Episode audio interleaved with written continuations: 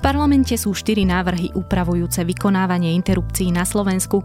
Viac či menej radikálne ustanovenia časť spoločnosti kritizuje ako zbytočné, ale aj neodborné. Naopak, zástancovia hlavne koaličného návrhu tvrdia, že len reagujú na existujúce potreby a pomáhajú ženám, ktoré sa pre umelé prerušenie rozhodnú pre zlú finančnú situáciu. Je pondelok 13. júla, meniny má Margita a dnes bude malá, cez deň prechodne zväčšená oblačnosť a ojedinele prehánky. Denná teplota 20 až 25. V severnej polovici územia okolo 18 stupňov. Vítajte pri Dobrom ráne, dennom podcaste denníka SME, dnes s Nikolou Bajánovou. Dobré ráno. Dnes si povieme, čo môžete urobiť pre svoje zdravie hneď po prebudení. Môžete si dať 20 kľukov. 1, 2, 3. Odšťaviť si pomaranč, odbehnúť 5 kilometrov, dať si zdravé raňajky alebo jednoducho zmeniť zdravotnú poisťovňu. Urobte niečo pre svoje zdravie aj zdravie vašej rodiny a prejdite do Uniónu. Máme balík skvelých benefitov pre deti aj dospelých. Unión zdravotná poisťovňa. Meníme životy k lepšiemu.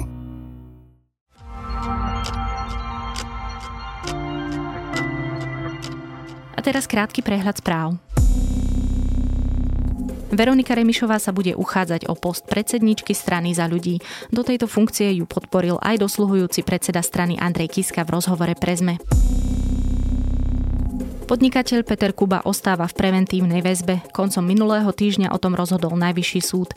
Ide o podnikateľa, ktorý je podobne ako Norbert Bödor obvinený v obrovskej korupčnej kauze dobytkár. Za zostrelením ukrajinského dopravného lietadla v januári pri Teheráne bolo ľudské zlyhanie. Iránske úrady informovali, že dôvodom zostrelenia bolo chybné nastavenie radaru protivzdušnej obrany.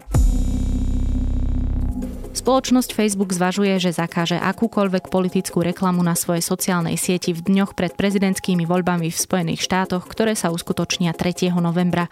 O možnom zákaze sa ešte len diskutuje, rozhodnutie zatiaľ nepadlo. Na Slovensku by mali pribudnúť 4 nové chránené areály – Síky, Kamenínske slaniská, Marcelovské piesky a Panské lúky. Vyplýva to z návrhu Ministerstva životného prostredia, ktorý dalo do medzirezortného pripomienkového konania. Viac správ nájdete na sme.sk.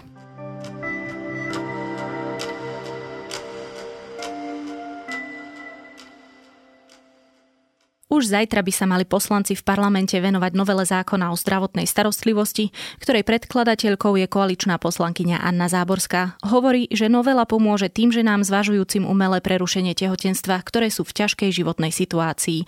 Podobný návrh predložili aj nezaradení opoziční poslanci a 2 návrhmi chcú potraty obmedziť aj poslanci z SNS.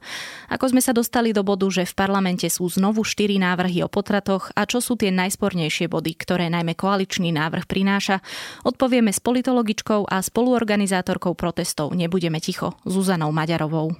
V našom návrhu nehovoríme o zákaze či radikálnom obmedzovaní prístupu k ukončeniu tehotenstva, no o pomoci ženám, ak stoja pred rozhodnutím podstúpiť interrupciu primárne zo sociálnych a ekonomických dôvodov. Pani Maďarová, ja som to vlastne už v úvode povedala.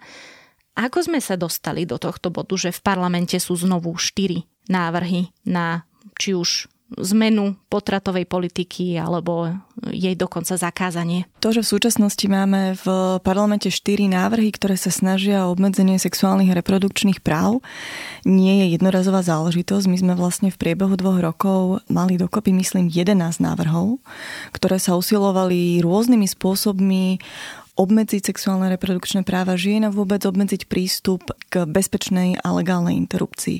To znamená, že ide o dlhodobý proces, o také rôzne akoby skúmanie toho, čo sa dá, čo prejde. Najskôr boli vlastne tieto snahy súčasťou predvolebných kampaní politických strán alebo jednotlivých politikov a političiek. Sú to vlastne dlhodobé snahy SNS, teda strany, ktorá sa vlastne v roku 2016 dostala do parlamentu, ale zároveň teda je to iniciatíva, ktorá sa tak, a to vidíme v priamom prenose, trochu mainstreamuje aj do iných politických strán a myslím, že to vlastne do veľkej miery súvisí aj s takým nastavením verejného diskurzu diskurzu a vôbec so širším prenikaním konzervatívnych snách a postojov do verejnej sféry, do verejného diskurzu, do štátnej správy a do parlamentu. Ono, treba povedať, že v tomto asi nie sme úplne nejakou výnimkou, že tieto snahy sú aj v zahraničí a často aj počúvame práve správy o tom, ako sa trebárs aj v Spojených štátoch, ktoré často považujú ľudia za aj liberálnejšiu krajinu, sprísňujú interrupčné zákony. Dá sa nejako vyhodnotiť, že ako je na tom momentálne Slovensko v rámci sveta so svojou interrupčnou politikou? V súčasnosti ten zákon, ktorý je platný na Slovensku, vlastne umožňuje vykonávanie interrupcií, teda umelého prerušenia tehotenstva na základe žiadosti. To znamená bez udania nejakých príčin, čo samozrejme neznamená bez príčiny, lebo ženy, ktoré umelé prerušenie tehotenstva absolvujú, majú svoje dôvody. To znamená, že na jednej strane je to vlastne zákon, ktorý interrupciu umožňuje, zároveň sú v ňom ale prítomné prekážky, ktoré sa tam vlastne v priebehu rokov dostali, ako sú napríklad čakacie lehoty, ktoré v súčasnosti už máme vlastne v podobe 2 dní, alebo iné prekážky k bezpečnej a legálnej interrupcii vlastne, ktoré tam sú. To znamená, že keď to porovnáme s ostatnými krajinami, ale vôbec takou globálnou situáciou, tak tie súčasné snahy môžeme naozaj vidieť vlastne ako súčasť nejakého širšieho brojenia proti rodovej rovnosti, proti ľudským právam žien, ako súčasť boja tzv. Gender ideológie, to znamená vlastne rôznym útokom na tie snahy, ktoré by sa usilovali o zrovnoprávnenie žien a mužov v spoločnosti, o rodovú, sociálnu, triednu spravodlivosť vlastne na rôznych úrovniach a dodržiavanie a presadzovanie vlastne ľudských práv. Takže áno, je vlastne dôležité pozerať sa na tieto snahy v širšom kontexte, nevnímať ich len ako vyslovene jednu konkrétnu snahu o obmedzenie prístupu k interrupciám, ale vidieť to ako niečo, a tu by som vlastne povedala si takú jednu dôležitú vetu, že ten boj proti tzv. Gender ideológii vlastne dal akoby novú legitimitu starému boju proti sexuálnym a reprodukčným právam žien. Je to cyklické a pravdepodobne to budeme vidieť asi aj v budúcnosti. Áno, budeme to vidieť aj v budúcnosti a práve preto je napríklad aj dôležité vidieť tie súčasné snahy, ktoré sú akoby čiastkové a majú priniesť nejaké, povedzme na prvý pohľad možno jednoduchšie alebo menej závažné prekážky v prístupe k bezpečnej a legálnej interrupcii, ako iba jeden z prvých krokov. A to vlastne hovorili aj súčasné poslankyne a poslanci, že vlastne niekde treba začať. To znamená, že aj keď teraz sa vlastne urobí to, že sa pristúpi na nejaký kompromis, pričom vlastne kompromis už v súčasnosti žijeme a je potvrdený ústavným súdom, tak tam sa tie snahy o obmedzenie sexuálnych reprodukčných práv končiť nebudú. To bude naozaj len začiatok, ktorý budeme vlastne vidieť v budúcnosti, ako pokračuje. No a poďme teda k tomu návrhu Oľano. Je to teda návrh hlavne predkladateľky Anny Záborskej, konzervatívnej političky z Kresťanskej únie. Čo prináša, čo mení a v čom je podľa vás najproblematickejší? Áno, tento zákon predkladateľky a predkladatelia predstavujú ako podporu žien, predovšetkým teda sociálnu podporu, aby nemuseli chodiť na interrupcie. Je to vlastne veľmi cynická prezentácia tohto návrhu, pretože keď sa naň pozrieme bližšie, tak vidíme, že to tak nie je. A môžeme si teda rozobrať nejaké konkrétne body. Organizácia Možnosť voľby urobila veľmi podrobnú analýzu všetkých návrhov, ktoré sú teraz predložené v parlamentu a vlastne presne najpodrobnejšiu analýzu tohto zákona, pretože tie predchádzajúce sa už aj opakujú a zároveň tento je taký akoby predstavovaný aj ako nejaký kompromis a podpora žien. Takže si môžeme povedať vlastne v čom a prečo to tak nie je. Zámer návrhu svojím spôsobom prezradzajú už aj navrhovatelia, keď súčasné znenie, ktoré hovorí, že zákon upravuje umelé prerušenie tehotenstva so zreteľom na ochranu života a zdravia ženy, pozmeňujú tak, aby tento zákon upravoval umelé prerušenie tehotenstva so zreteľom na ochranu plodu. To znamená, že už tu vidíme, že ten zámer sa posúva sa vlastne aj takto explicitne. Zároveň tento zákon do právneho poriadku by zaviedol termín, ktorý náš právny poriadok nepozná, ktorý je veľmi problematický, čo je termín nenarodené dieťa. Tento termín, nenarodené dieťa, je vlastne nový pre náš právny poriadok a nie je ani v súlade s ústavou, pretože aj podľa medzinárodných ľudskoprávnych zmluv, aj podľa našej ústavy sa pojem dieťa viaže na obdobie po narodení.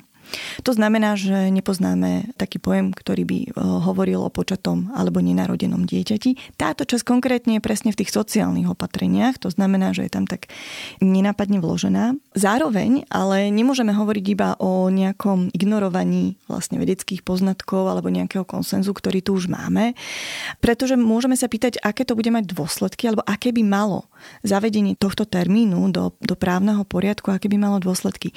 A tie dôsledky naozaj ale môžu byť v tom, že ochrana plodu, keďže v súčasnosti právny poriadok nepozná plod ako právny subjekt, tak by vlastne mohlo viesť k tomu, že ochrana plodu sa dá vlastne na rovinu ochrany ženy, alebo bude povýšená nad ochranu ženy a tak ďalej. Takže môžeme sa naozaj pýtať, aké právne dôsledky by to do budúcnosti vlastne malo. Potom sú tam ďalšie návrhy, a to napríklad predĺženie tzv. Tej lehoty na zamyslenie zo 48 hodín na 96 hodín. Ano. O čo ide? 4 dní na teda nejaké rozmyslenie znamená, že už v súčasnosti tie 2 dní, ktoré máme, tak ako som hovorila vlastne predtým, predstavujú bariéru, ktorá akoby ignoruje vlastne to, že ženy prichádzajú za lekármi a lekárkami už po tom, čo si rôzne informácie vlastne pozisťovali, už po tom, že sa mohli napríklad rozhodnúť. Treba vlastne tento návrh na predĺženie tej lehoty vidieť aj v takých tých ďalších snahách o manipulatívne informovanie. To znamená, že vidíme tu dlhodobo snahy o zmenu znenia lekárskeho poučenia, alebo teda o návrh poučenia, ktorý by bol vlastne veľmi manipulatívny, a to vidíme zase v inom legislatívnom návrhu. To znamená, že treba vidieť akoby túto snahu o predĺženie lehoty na vykonanie interrupcie aj v súvislosti s týmito inými snahmi, napríklad na veľmi manipulatívne poučenie. To znamená, že spoločne vzniká vlastne veľmi veľký priestor na ovplyvňovanie, manipuláciu takým smerom, aby ženy vlastne naozaj tie interrupcie ani po tom, čo na to môžeme naozaj relevantné dôvody, neabsolvovali. Na druhej strane práve Anna Záborská hovorí, že ona pozná prípady, kedy ženy povedali, že ak by mali viac hodín na rozmyslenie, tak by im to pomohlo. Táto argumentácia sa vám zdá v poriadku? Ale oni môžu mať viac času na rozmyslenie, práve preto netreba napríklad znižovať tú lehotu na vykonanie interrupcií. Návrh zákona, ktorý chce znížiť lehotu na vykonanie interrupcií z 12 na 8 týždňov. To znamená, že iba to potvrdzuje, že je dôležité vlastne mať také podmienky, ktoré nevytvárajú tlak na ženy, ktoré im umožnia slobodne sa rozhodnúť, ktoré im umožnia vlastne dostať sa k informáciám, ktoré sú nezaujaté, ktoré nie sú ovplyvnené rôznymi náboženskými presvedčeniami, ktoré sú lekársky podložené a ktoré sú aj individuálne. To znamená, aby sa lekári a lekárky vlastne mohli rozhodnúť, aký typ informácií vlastne tá žena potrebuje. Tam narážate vlastne na tú časť tej novely, ktorá hovorí o tom, že majú byť ženy poučené rôznymi listinnými materiálmi o možnostiach, na koho sa obrátiť, kde sú aj spomenuté napríklad cirkevné organizácie alebo rôzne mimovládne organizácie. Máte toto na mysli? Áno, presne tak. Pretože je tam vlastne uvedené, že hoci v tomto návrhu zákona nie je predpísané znenie toho poučenia, ja to poučenie teda používam v úvodzovkách, lebo by malo ísť o informácie o interrupcii a podmienkach vykonania interrupcií a okolnostiach a tak ďalej. Takže áno, je tu vlastne uvedené, že toto poučenie budú môcť v písomnej podobe lekári a lekárky dávať ženám, a toto poučenie môžu vystavovať aj nejaké občianske združenia, mimovládne organizácie, ale zároveň aj cirkvi, rôzne nadácie a náboženské spoločnosti. Myslím, že teraz je vlastne dôležité hovoriť o slobodnom prístupe k informáciám. To znamená, že aby sme sa všetky a všetci mohli dostať k takým informáciám, ktoré sú naozaj nezaujaté, ktoré nám poskytujú komplexné informácie, odborné informácie o interrupcii a tak ďalej. To znamená, že teraz sa dotýkame skôr toho zákazu reklamy. Je dôležité, aby sme si vedeli tieto informácie nájsť. Toto si neviem predstaviť. Zákaz reklamy na potraty. Akože veď my nechodíme po ulici a nevidíme billboardy, alebo na internete na nás nevyskakujú kliniky, ktoré poskytujú interrupčné služby, Ako si to mám predstaviť? Hlavne v súčasnosti, keď vieme, že reklamou môže byť trebárs aj nastavenie vo vyhľadávači Google. Ako si to mám predstaviť, že toto bude zakázané? Je veľmi ťažké si to predstaviť, pretože reklama v tomto návrhu zákona je definovaná veľmi široko. To znamená, že my nevieme presne, o čo má ísť a môže sa stať, že na základe, ak by bol tento návrh prijatý, tak na základe tejto úpravy by zdravotnícke zariadenia, ktoré na svojej webovej stránke napríklad len informujú o tom, že vykonávajú umelé prerušenie tehotenstva, by boli na základe tohto postihované. Ak by mali letáky, ktoré by urobili nejaký súhrn rôznych zdravotníckych služieb, ktoré poskytujú a bolo by tam umelé prerušenie tehotenstva, mohlo by sa to brať ako reklama. To znamená, že je to obrovské riziko práve toho, že sa ženy nedostanú k potrebným informáciám o tom, kde sa vykonávajú interrupcie, čo to je za zákrok, aké sú vlastne okolnosti a kde ich môžu absolvovať. Ešte je tam teda jeden dosť kritizovaný bod a to sú dva posudky, ktoré žena musí mať, ak chce ísť na umelé prerušenie tehotenstva. V čom je to podľa vás najproblematickejšie? Toto je skutočne veľmi problematické, no podobne ako tie ostatné, ale je to veľmi problematický bod tohto návrhu zákona. Pretože ide vlastne o potvrdenia z dvoch lekárskych alebo od dvoch nezávislých lekárov z dvoch rozdielných lekárskych zariadení, ktoré by potvrdili, že teda táto žena má zdravotné problémy, na základe ktorých vlastne žiada alebo by chcela podstúpiť interrupciu zo zdravotných dôvodov, alebo že teda je plod natoľko poškodený, že z tohto dôvodu chce ísť na interrupciu. Znamená to, že to je zacielené na ženy, ktoré môžu mať podozrenie, že ich dieťa sa nenarodí zdravé. Áno. A keby sa rozhodli pre umelé prerušenie bez udania príčiny, tak ako to máme teraz v legislatíve, tak by boli stále potrebné tie dva posudky? Nie. Iba v prípade, že hrozí, že dieťa sa nenarodí zdravé. Áno. Tu sú to špeciálne okolnosti, to znamená, že ak ide o zdravie a život ženy, alebo ak ide o poškodenie plodu. To znamená, že presne akoby v tej situácii, kedy žena môže mať vážne zdravotné problémy, tak by musela chodiť po rôznych zdravotníckych zariadeniach, vyhľadávať lekárov, ktorí to potvrdia, alebo v prípade teda, ak by mala vážne poškodenie alebo podozrenie na vážne poškodenie plodu, čo samozrejme môže byť v oboch prípadoch teda jednak situácia, ktorá je nesmierne náročná emocionálne, ktorá je nesmierne, môže byť vlastne, a pre niektoré ženy môže byť vlastne nesmierne náročná materiálne, môže byť náročná pre ženy, ktoré žijú v odľahlých oblastiach, museli by vlastne cestovať za rôznymi zdravotníckymi organizáciami, tam sú finančné výdavky, tam sú ako rôzne okolnosti, predstavoval by to obrovský problém pre ženy žijúce v násilných vzťahoch, pre ženy, ktoré žijú vlastne na hranici chudoby. Takže toto je absolútne hrozné opatrenie a vidíme, pretože toto napríklad sa deje v Poľsku, kde sa vykonávajú interrupcie veľmi obmedzene a tam platí, že ak žena má vlastne zdravotné problémy alebo hrozí vážne poškodenie plodu, tak potrebuje tieto dve opatrenia a tam napríklad vidíme, že lekári a lekárky občas nechcú vydať to povolenie, pretože alebo teda nepotvrdia, že môže ísť o vážne zdravotné problémy, na základe čoho ženy sú ohrozené vlastne ich zdravie, ich život je ohrozený. Stretli sme sa vlastne s mnohými takýmito konkrétnymi prípadmi. V podstate máme momentálne situáciu, že na Slovensku nie je veľmi populárna myšlienka sexuálnej výchovy na školách.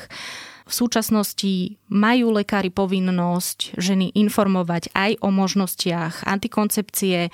Ponovom by to z tohto zákona vypadlo, avšak odborníci stále hovoria, že práve informácie o reprodukčnom zdraví by pomohli predchádzať aj umelým prerušeniam tehotenstva. Je toto niečo, čo by mali možno mohli poslanci, poslanky riešiť viac? Áno, my dlhodobo hovoríme o tom, že namiesto takýchto zákazov, reštrikcií, namiesto obmedzovania prístupu k interrupcii je dôležité presadzovať také kroky a také opatrenia, ktoré by vlastne ženy viedli k tomu, aby nemuseli absolvovať umelé prerušenie tehotenstva, ak sa tak rozhodnú. A práve k týmto opatreniam, ktoré pomáhajú znižovať počty interrupcií, patrí vlastne komplexná, odborne vedená sexuálna výchova, ale ktorá je vlastne dôležitá už aj ako súčasť vzdelávacieho procesu. To, čo na základe štatistik vidíme, je to, že na Slovensku dlhodobo vo všetkých vekových skupinách žien klesajú počty vykonaných umelých prerušení tehotenstva. Dlhodobo u nás klesá počet žien, ktoré absolvujú interrupciu. Zároveň vidíme obrovské materiálne potreby zo strany rodín, zo strany jednorodičovských rodín.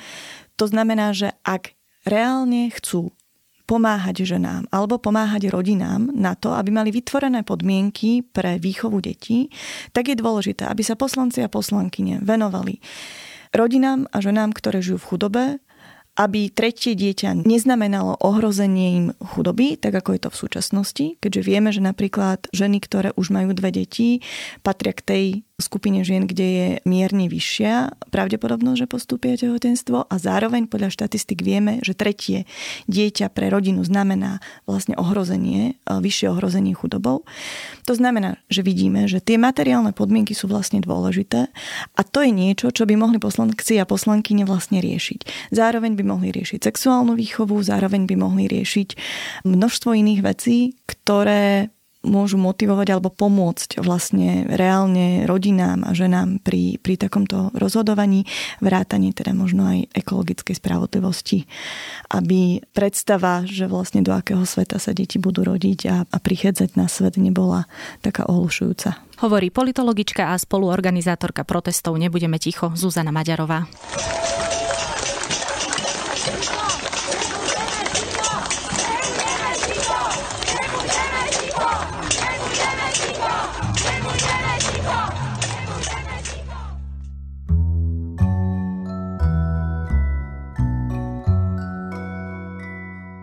Mojím dnešným odporúčaním je hlavný text z magazínu Wired o virológovi Nathanovi Wolfovi, ktorý pomohol navrhnúť model poistenia ekonomík pred celosvetovou pandémiou ešte v čase, keď o COVID-19 nikto netušil.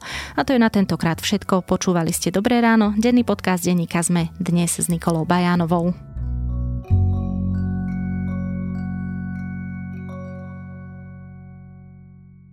Dobré ráno.